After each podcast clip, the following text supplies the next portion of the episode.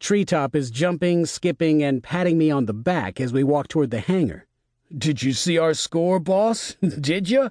Ha! We got like 34,789 out of 40,000 possible points. Now that's freaking amazing, he said. Yeah, you were great, buddy, I said.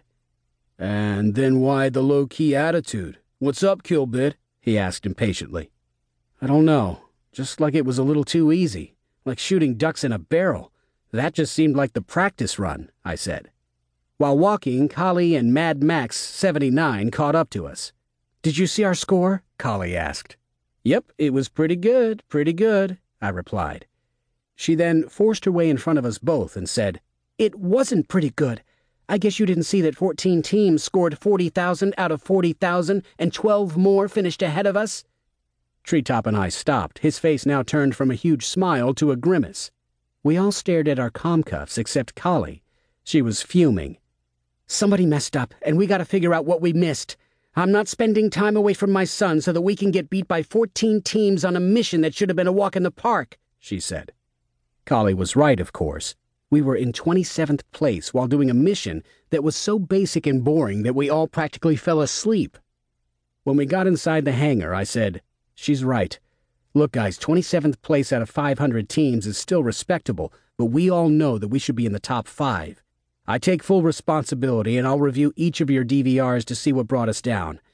Hang in there. Get some chow and some sleep, and let's meet up at 0600 tomorrow to review and regroup before our next mission.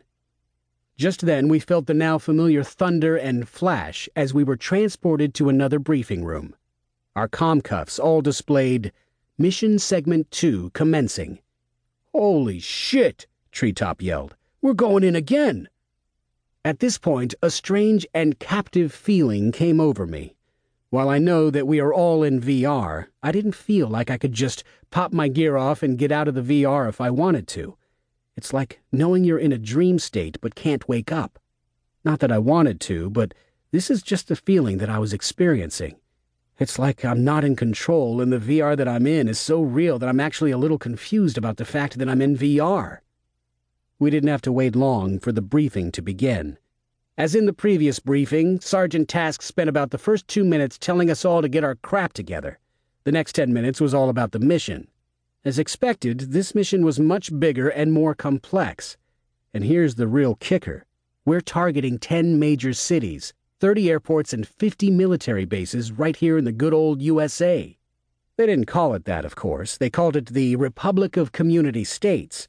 But we all caught on as soon as we saw a few key landmarks. You could feel the excitement building as we were getting a new game map. The 10 cities were Detroit, New York City, Washington, D.C., Los Angeles, Chicago, Kansas City, Nashville, Houston, Pittsburgh, and Denver. The military bases were from one end of the coast to the other, and they were first on the list. From there, it was apparent that we would take down a few hundred communication centers and power plants. This whole idea, while very exciting because it was absurd and familiar, seemed at the same time to be just a bit weird, too. But what the hell? Blowing up your own stuff is always more fun.